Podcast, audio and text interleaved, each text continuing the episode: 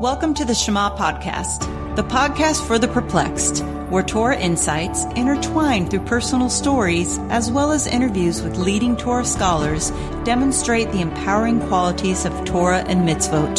For more great Torah learning through Torch, the Torah Outreach Center of Houston, go to torchweb.org. Now to the show.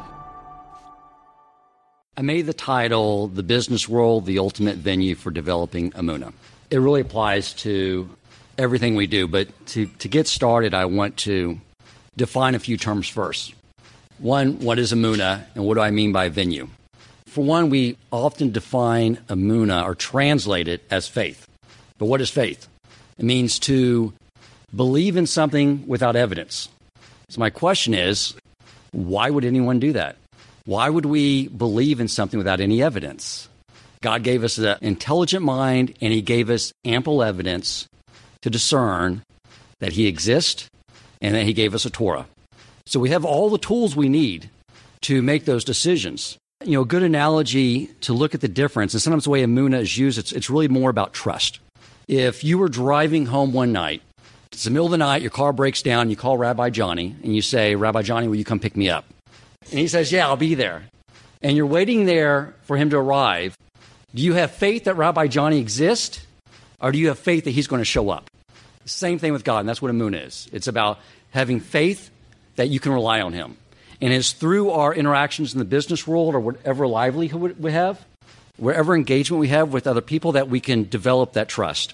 An, an example I have of this is when I was in the third grade, there was a very cute girl.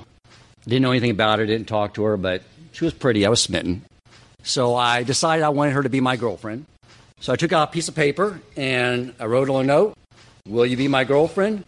With a yes box and a no box. Folded up, sent it across the classroom, sat back, waited for her to open it, marked on the piece of paper, and then sweated as the paper worked its way back over to me. And I opened it up, and she had checked the yes box. And I was so excited. I went out to the playground to show my friends, guys, check this out. I have a girlfriend. She checked the yes box.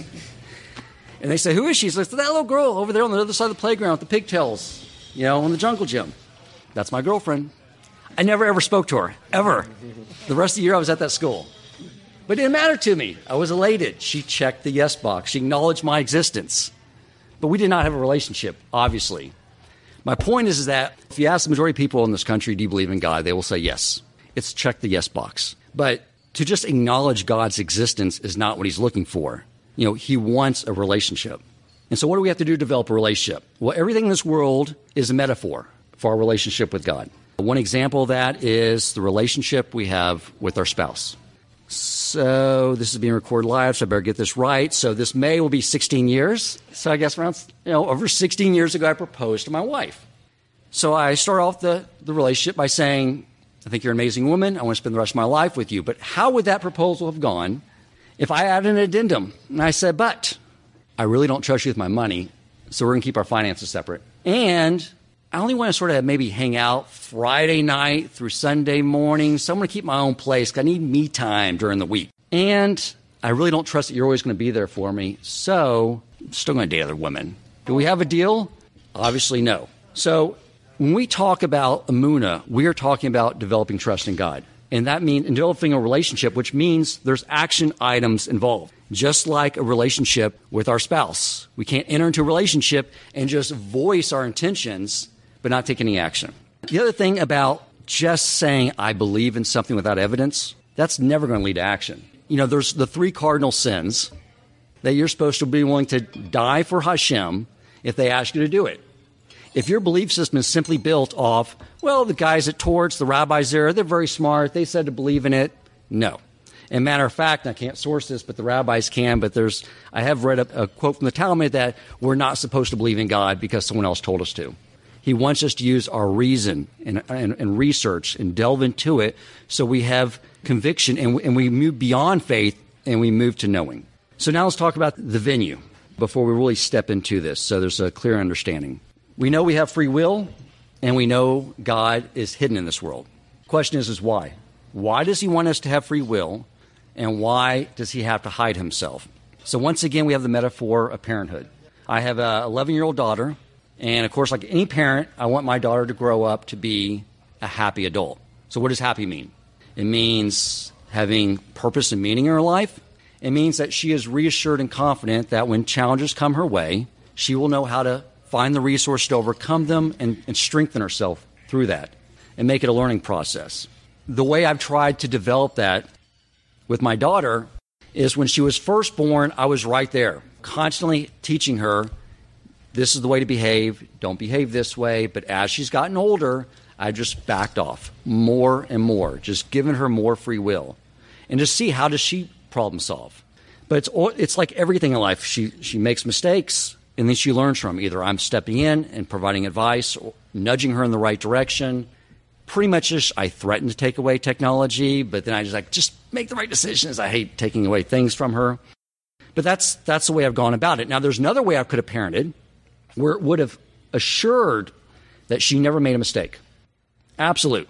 In the from the moment she was born, as soon as she started walking around, and since we have one child, my wife and I could have taken turns doing this, is I hovered above her with a piece of candy in one hand and a belt in the other and said, What choice are you going to make now? How about now? How about now?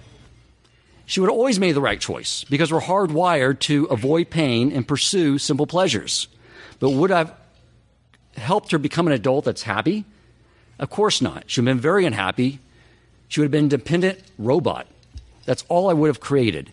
The same thing is in this world. God wants us to be happy and by, by being independent and, and being strong. But the fact is, is that it's not like he doesn't interact with us. He controls everything, everything in nature. He orchestrates who we are coming into contact with. He has every mechanism for in- interacting with us. And so, what we're going to get into is in the business world, our livelihood. Everything in the livelihood is a business, whether you're a musician or whether you're in finance, whether you're in law, whether you're in medicine, we're, we're doing business with other people. And through all that, we have there's systems in place to help us interact and develop a relationship with God. What I'm here to tell you is that God wants to be a business partner with each of us. And I am telling you, my thesis is, which I uh, aim to prove, is that I know very much He wants to have a business relationship with us because it's in a business contract that we have with Him. Because if I want to be in business with someone, I want a business contract. I want to know what are my responsibilities and what are my partner's responsibilities. And the reason I know this contract is so important to God is because He asks us to read it every morning and every night. Furthermore, when I broke apart the contract into clauses, three out of the eight clauses are simply clauses dealing with things to do to remember the contract.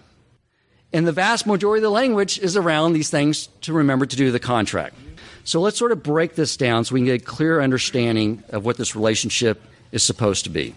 So, first, we acknowledge the counterparty to the contract. Correct me if I'm wrong with my legal jargon.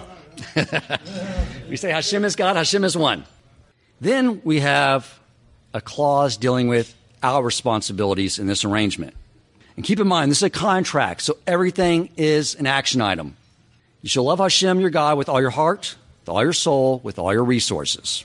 So, again, just like in a relationship, we can't just declare a love, there's an action item associated with this. So, how do we love God with all our heart? That's going to be built around acts of trust and gratitude, which we're going to develop more as we sort of build on this conversation. What about with all your soul? Those are the three cardinal sins. As we know, idolatry, murder, and adultery. I will say that one out of those three are things that in our livelihood that we are susceptible to doing without someone putting a gun to our head.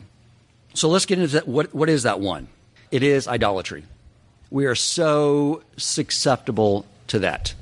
You have to understand what that means. I always thought it meant that it meant that you had to get a statue and then pray to it. I mean, what you're basically saying is you're taking something that has no value and you are putting your trust in it. So anything that we put our trust in other than God is an idol.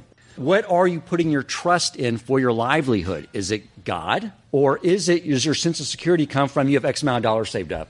Or because you work for a great company? Or because you have, maybe you own your own business and you have great clients? Anytime you put your trust in your livelihood in these exterior things other than God, the other thing which I used to do, and you have to know a little something about me, I'm 48 years old now. Up to the age of 40, I was agnostic. And so, what was my idol? I didn't attribute, of course, any of my God given gifts that enabled me to do my career. I didn't attribute them to Him because I didn't believe in God. They were me. It's my ego. That was my idol. So these are all things that we're very susceptible to. And so the next thing is with all your resources. So, what are, what are our resources that God gives us? Time and money. We're commanded to love Him with all our time. Again, that means not just Friday at shul and Saturday when you're at a torch class, but during the work week, like I said, my marriage proposal, my, my made up addendum, then I didn't want me time. No, all the time. And then, second, with our money, that means our tzedakah. So, right now we have three things that we are responsible for, which are sort of general categories. Then we go into the reminder clause. Obviously, he really wants us to do this. Remember to do this. First, teach them to your children, your apprentice in the business. Teach the contract to them. Speak of it when you sit in your home, you walk in the way, when you lie down, when you rise up. Talk about all the time so you won't forget the contract. It's a great deal. Don't forget it. Take the contract, bind it to your arm and to your head. Literally, if you if you're a man, figuratively, if you're a woman. And you shall write them on the doorpost of your house and upon your gate. Take the contract, post all over the place. So you won't forget it, because it's an amazing deal. Please don't forget it. Then we get into the next responsibility, and it's getting into obey all my mitzvot. Study the Torah. It's the employee manual. Not only does it cover all the law that you may come up across in business or any interaction with anyone, Torah also teaches us how to behave in a dignified manner that's suitable to have God as our partner. So the next clause is one of the most important clauses of any contract, and that is our compensation. So if we do these things so far, what do we get? I will give rain for your land in the proper time, the early rain and the late rain, and you will gra- gather your grain, your wine, and your oil. I have will grass in your field for your cattle, and you will eat and be satisfied. So we clearly have everything that he's going to provide to us. But there's sort of a problem here. So this is referring to farming. But this is a business model that we can take with us, works with any business that we may be involved in. But let's just say that I decide I'm going to take my contract, I'm going to get into the farming, get out of the investment world. So I buy some farmland, buy a farmhouse, move my family out there. I do everything in the contract. I love Hashem with all my heart, all my soul, my resources. I study Torah. I teach it to my daughter. We do the mitzvot. I do everything. And just like clockwork, the early rains come, the late rains come. Perfect. Spring's wrapping up. I walk out to my farm, and it's just dirt. And I look over at my neighbor's farm, and he has this big, bountiful harvest. I call him over, and I was like, what, What's going on over here? It's like, I did everything, everything in the contract. And he said, Did you plant seeds? It's like, no, I didn't plant seeds. There's not, there's not seed planting in here. Would say, and you plant the seeds and I'll make it rain and blah, blah, and you'll get the harvest. It doesn't list that. It's like, well, it's an implied responsibility. You got to plant seeds. You don't imply correct responsibilities in a contract, you enumerate them. So that's a problem that we will come back and address. But for right now, well, we're going to just consider that as an implied responsibility. So what we have here clearly is delineated responsibilities. We have the four general categories of enumerated responsibilities and implied responsibility. And then God brings in the rain. So in business, if someone brings in a lot of business, one of the terms, I don't know if this is still used a lot, but it was in the 90s and the last decade was you're a rainmaker. Who's the rainmaker in this relationship? Us or God? If we're using that analogy, which I will provide some evidence later that that is exactly what it's referring to. Our income, the sales, those things. That's what it's referring to.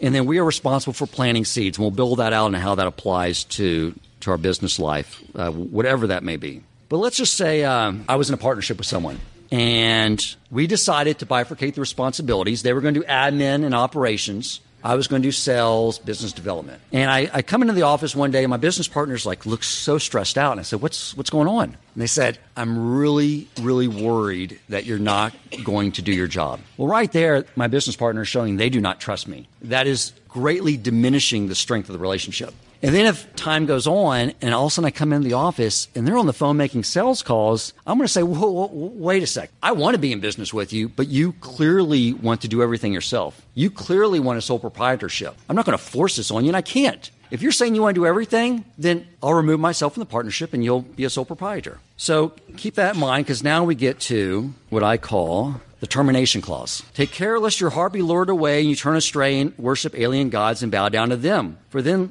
the Lord's wrath will flare up against you and he will close the heavens, so there will be no rain, the earth will not yield its produce, and you'll swiftly perish from the good land which the Lord gives you. So he's basically saying, You want to be my business partner? I'll make it rain. If you don't want me in the business, you're in the driver's seat. You dictate everything, but I won't be there to make it rain. It's, it's all on you. The good news is, is that whenever we change our mind and we say we want you back in, he'll come back in. So we get to the next reminder clause, which is a repeat of the other one. Now we get to the benefits clause.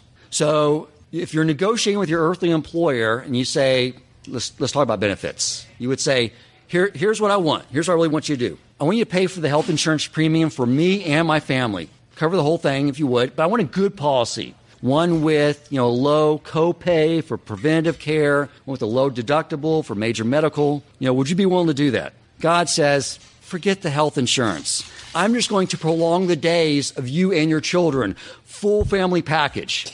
So basically, what we have is a very good deal so far, from what we can understand. And then, and then God says, I need you to do one more thing in the contract. I know Dan very well. He's going to wake up in the morning, he's going to study some Torah. Then we're going to have our morning business meeting. He's going to take the contract, put it on his arm, his head. He's going to read the contract. And then he's going to take the tefillin off and he's going to walk through his house. He's going to see the contract everywhere.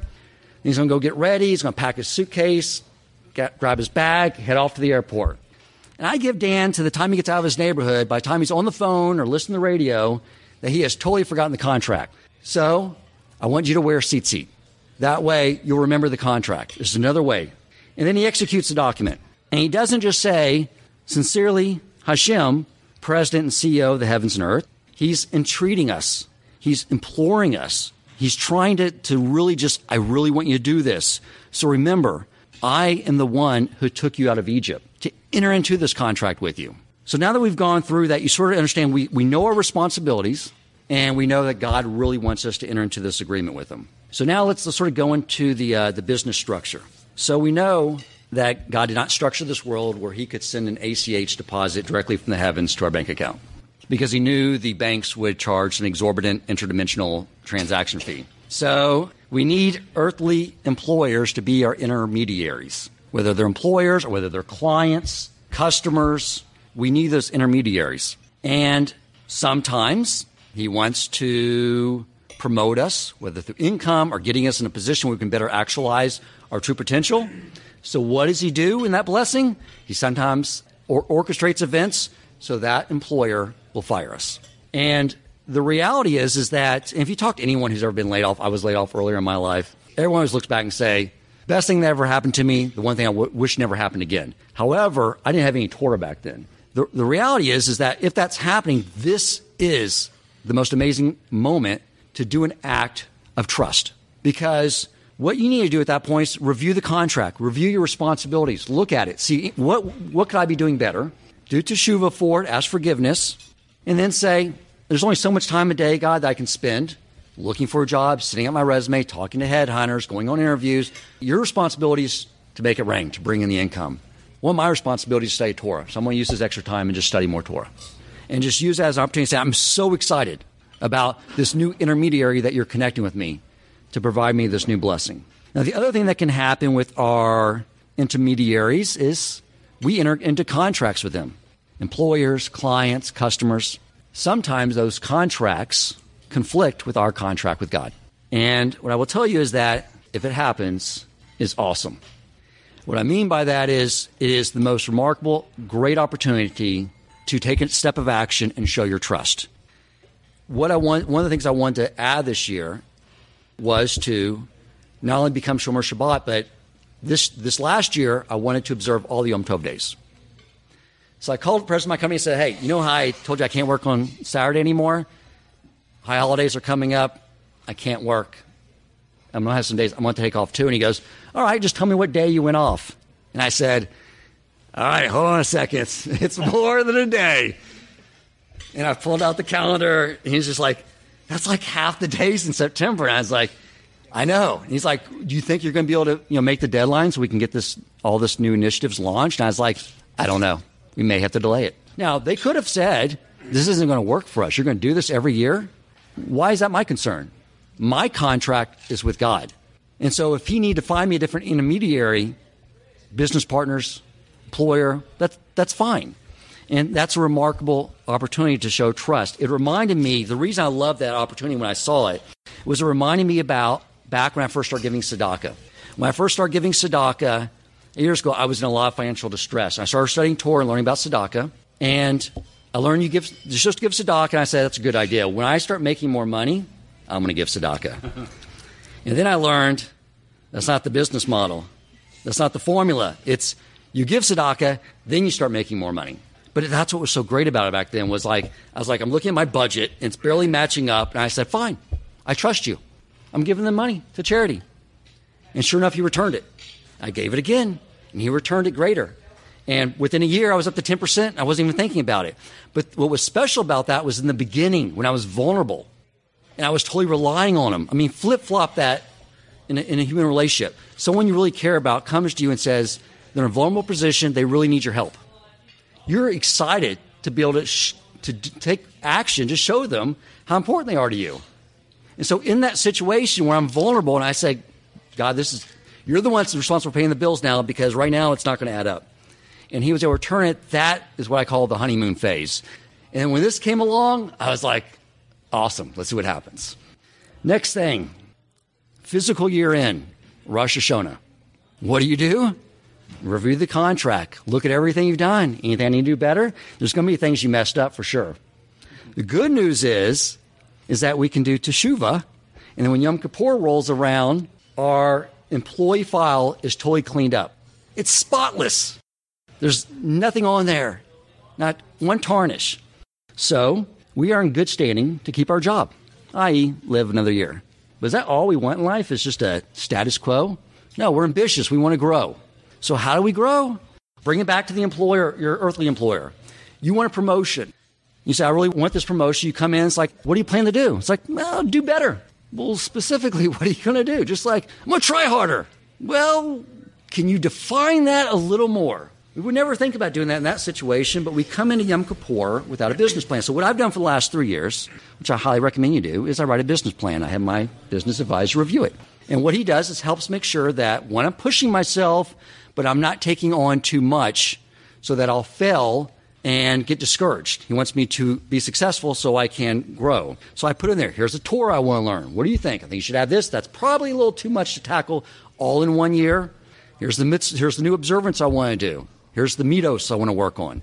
You know, I highly encourage you, maybe, you know, before the next fiscal year end, you get together as a group and you talk about writing a business plan for the following year. You know, articulate, write down, so through the year you can make sure you're accomplishing your goals. The next thing, which is very important, is that at that point in time, your income is determined. You have no say on it. And this is key because we're going to build, bring this back into planting seeds. It may feel like you have a lack of control, but you don't. You have control over your responsibilities, the numerated ones and the implied one of planting seeds. And that's actually freeing, and that's what's going to actually enable you to, when we get to planting the seeds, actually do that. And as I sort of mentioned in the teaser, that that's what allows you to become fearless when you recognize that.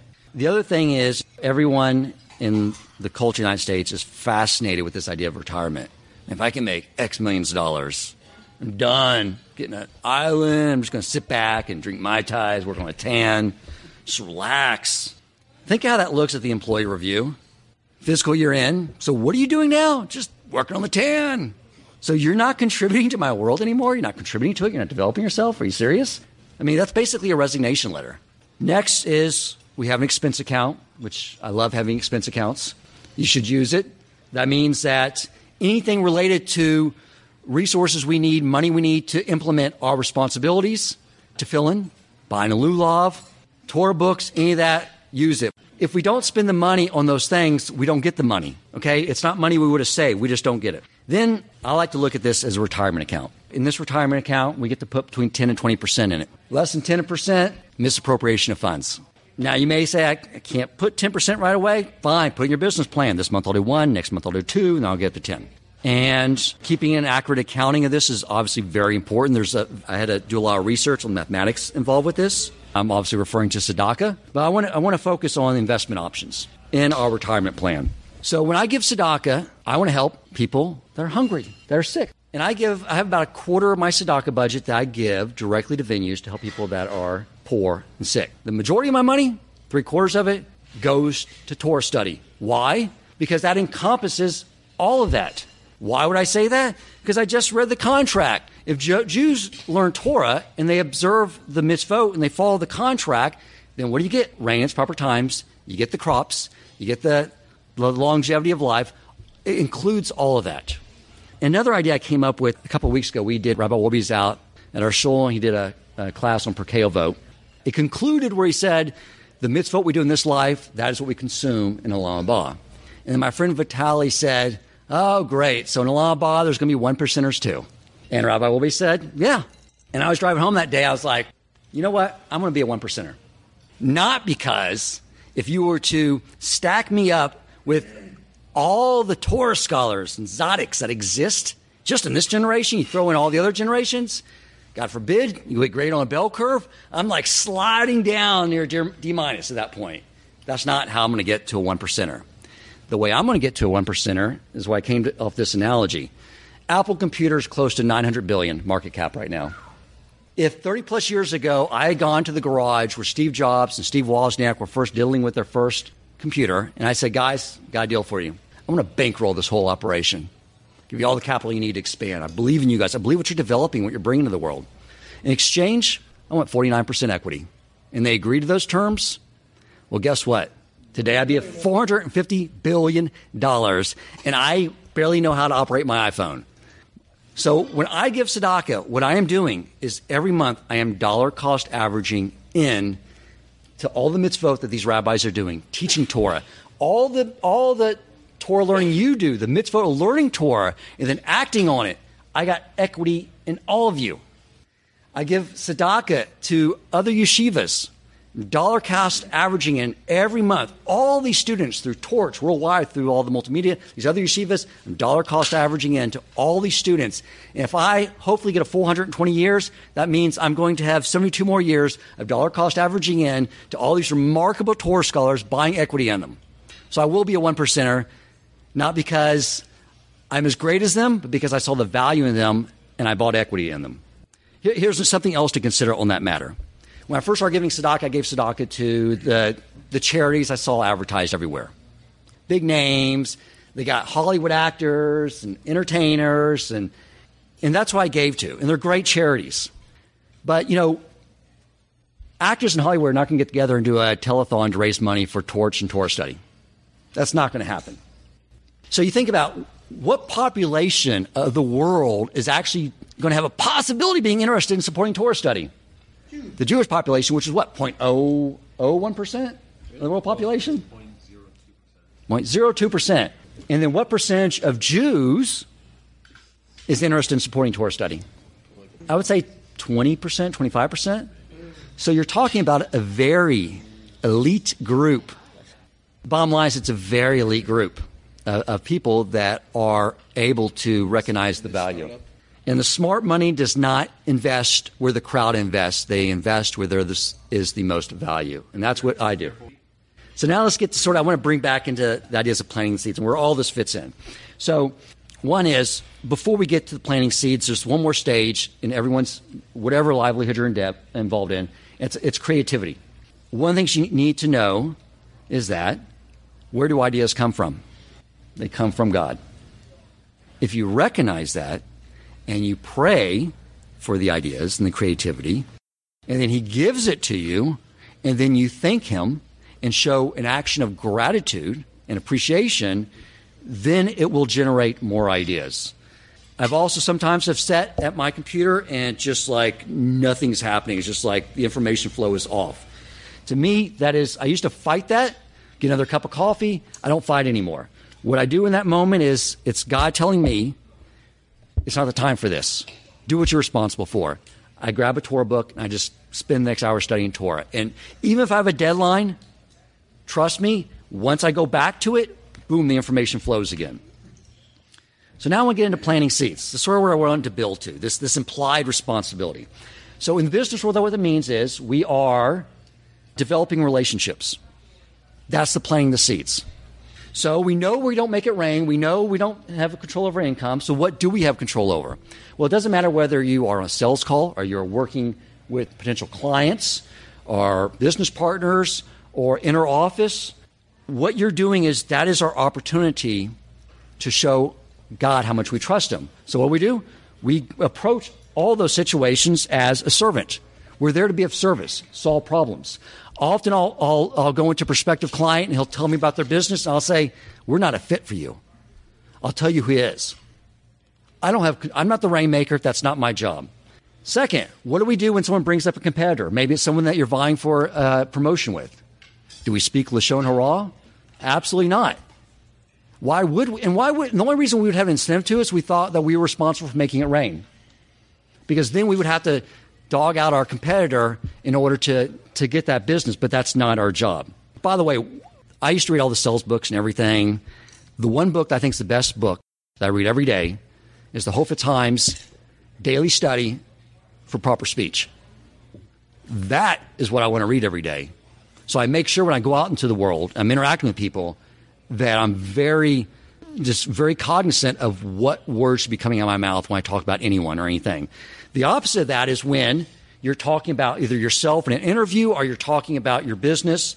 There's things that are not the most pretty. You have bad times. Every you gloss over that so you can make it rain, or you say it's God's job to make it rain, and you give full disclosure. Of course, you show perfect truth. So the idea here is that when we have this business relationship, we uh, it's giving us the opportunity to show to take action to show God we trust Him and develop that relationship. Which brings us back to the mystery of why this was not an enumerated responsibility, to wrap it up. And that is, it wasn't that we do the task of planting the seed, then we get rewarded with rain, and then we grab our harvest. And the harvest is our comp. Harvest is not our comp. It's like the stipend. It's what keeps us alive. So we can continue to plant seeds. Because planting the seeds is the exercise, the process for developing the Emunah and the trust in God. That's the equity in the deal. That's why this is not an employment agreement, it's a partnership. That's the equity. That's what we're really pursuing. Thank you so much for uh, letting me take your time tonight, guys.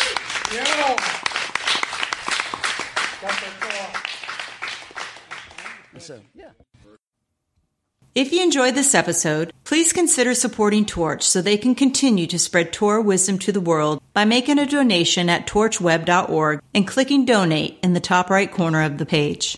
And if you would like to get in contact with our host with comments, suggestions for future topics of learning, or questions for him or his guest rabbis, you may email him at president at torchweb.org.